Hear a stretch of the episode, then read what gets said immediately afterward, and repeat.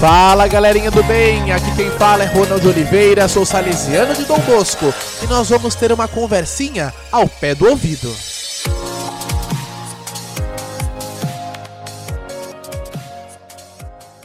Muito bem, muito bem. E agora nós vamos continuar caminhando juntos, eu e você, você e eu, nós e Deus percorrendo um itinerário de sucesso, um itinerário de perguntas, de respostas, de, de recomendações e também, sobretudo, ah, de questionamentos. Aqui a gente precisa pensar, raciocinar e rever também alguns atos da nossa vida.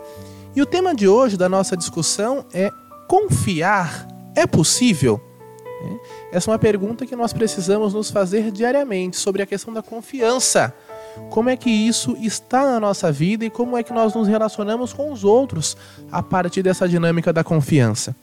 Carol chegou muito triste na escola. Depois de economizar sua mesada durante um ano, tinha investido tudo na compra de uma máquina fotográfica. Fez a compra pela internet, mas não teve o cuidado de investigar se o local da compra era confiável. Perdeu o dinheiro e não recebeu a máquina. Agora só tinha a esperança de recuperar o valor confiado confiando a sua causa aos advogados do Procon.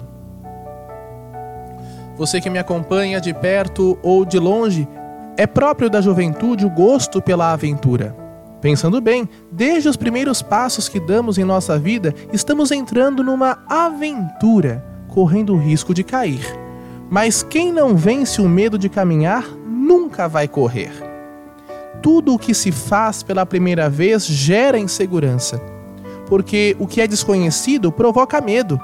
Medo de dar um passo, medo de andar de bicicleta, medo de encontrar uma turma nova no primeiro dia de aula, medo do vestibular. E quantos jovens né, possuem essa questão do medo do vestibular?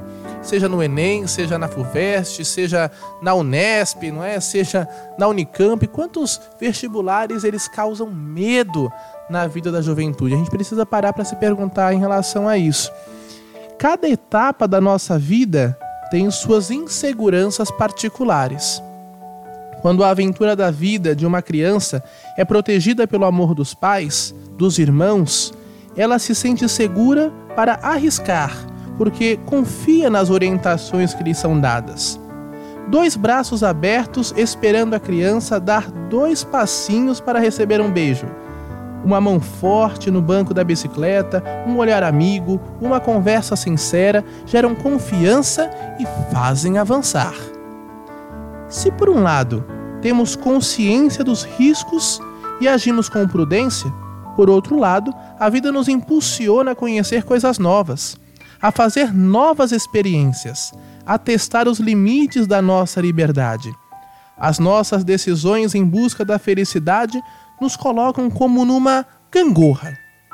De um lado está a confiança, de outro, a prudência.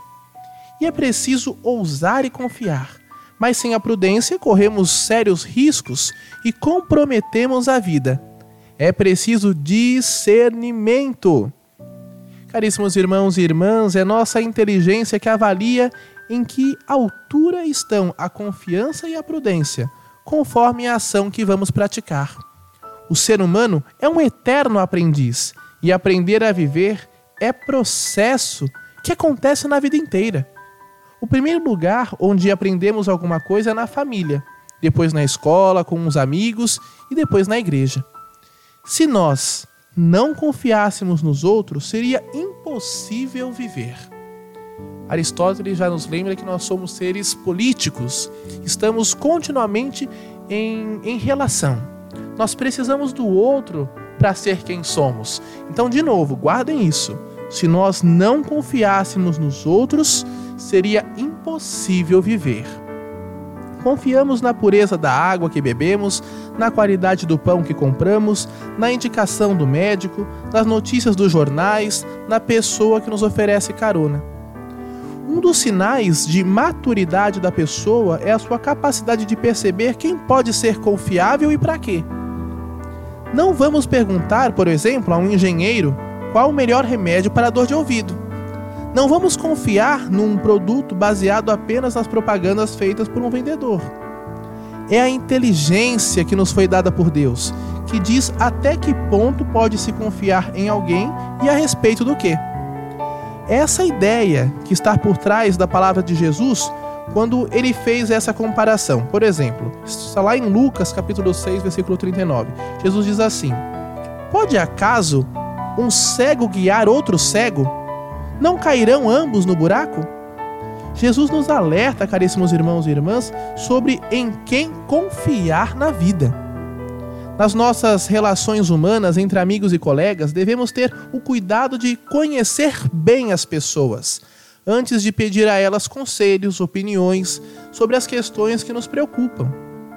Se temos dúvida a respeito de qualquer decisão a tomar, o melhor é escolher pessoas confiáveis que nos orientem com segurança, por seu conhecimento, sua experiência, seu testemunho, por seu compromisso com a verdade. Muitas vezes, essas pessoas estão bem mais próximas do que pensamos. Professores, pais, catequistas, sacerdotes religiosos, as lideranças da nossa comunidade. E assim, nós podemos ir formando uma corrente com estes elos: o amor, a prudência, a liberdade e a confiança, que estão ligados entre si pela inteligência. Porque é ela, é ela quem vai dar uma resposta verdadeira a respeito de cada um desses elos. Sabedoria, caríssimos, é saber pôr em prática a inteligência diante dos desafios da vida. É preciso saber viver. Por isso, a quem vamos perguntar o que é o amor verdadeiro, o que é a verdadeira liberdade, o que é a verdadeira felicidade? A Sagrada Escritura nos revela Deus que confia no seu povo e pede que confie nele para ter vida plena, ser feliz. Jesus confiou nos doze apóstolos e esta confiança os encorajou e os capacitou na construção da igreja e divulgação do Evangelho. Um dos dons do Espírito Santo é a sabedoria. Aproveitemos disso! Aproveitemos disso, caríssimos. Agora, lá em Jeremias 17, 7, versículo 7 e 8 diz assim: Bendito o homem que confia no Senhor e no Senhor deposita a sua segurança. Ele será como a árvore plantada à beira d'água e que solta raízes em direção ao rio. Não teme quando vem o calor e suas folhas estão sempre verdes. No ano da seca, não se perturba e não para de dar frutos. O Papa João Paulo II, em uma de suas encíclicas, diz assim: definiu o homem como aquele que busca a verdade. Está lá na Fidet et Ratio, né? Fé e Razão, número 28. Reconhecemos que o amor de Deus por nós é verdadeiro porque Jesus morreu na cruz por nós e ressuscitou. Os fatos dão credibilidade às suas promessas. Portanto, podemos confiar totalmente nele. Pela nossa fé, temos certeza de que Jesus promete e cumpre só fala a verdade. Ele é o caminho, a verdade e a vida. Assim sendo, é sinal de sabedoria escolhê-lo como companheiro de viagem, amigo constante. Entre tantos caminhos, ele é o caminho. Entre tantos caminhos, ele é o caminho. Entre tantos anúncios de verdade, ele é a verdade. O Cristo é a nossa verdade. Entre tantos projetos de vida, Ele é a vida por excelência. Guardemos isso, Ele é a vida por excelência. Em quem estamos colocando a nossa confiança? Essa precisa ser a nossa pergunta de hoje. Em quem que nós estamos depositando a nossa confiança? Senhor, só tu tens palavras de vida eterna. Caríssimos irmãos e irmãs, diferente dos outros podcasts onde nós colocamos e ouvimos os jovens, nós vamos nos confrontar com ao menos cinco pensamentos que são famosos e que nos dizem muito em relação à questão da própria confiança. Nós começamos com Carlos Drummond de Andrade, quando ele diz: a confiança é um ato de fé e esta dispensa raciocínio. Logo depois nós entramos em William Shakespeare.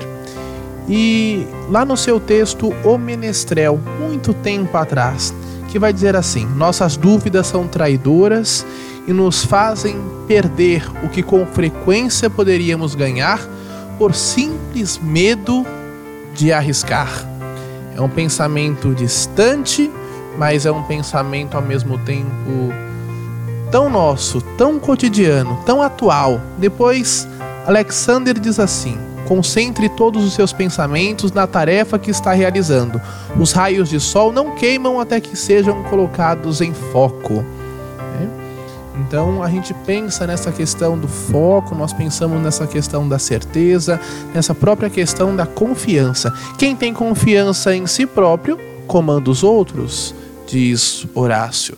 E a gente precisa pensar nisso porque senão nós caímos na dimensão talvez ali da manipulação e isso seja um problema relacional.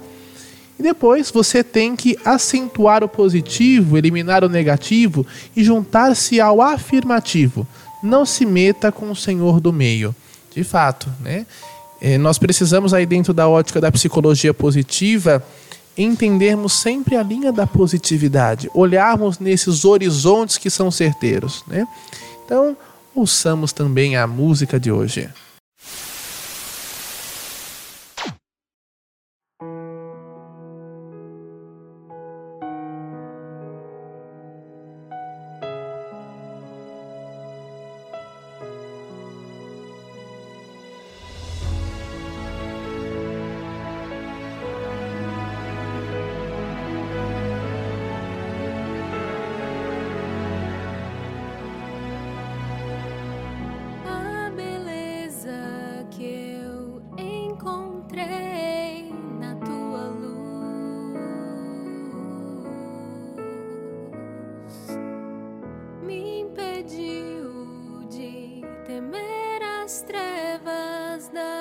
me.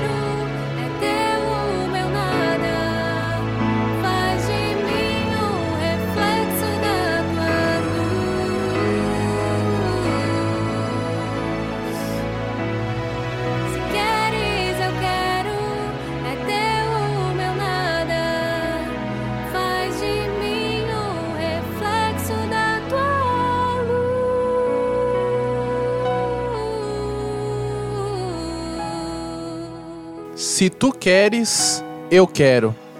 Esse é um ato maior de confiança e você é chamado a viver também esta experiência. Se tu queres, eu quero. Em quem eu estou depositando a minha confiança? Fique com Deus. Tchau, tchau.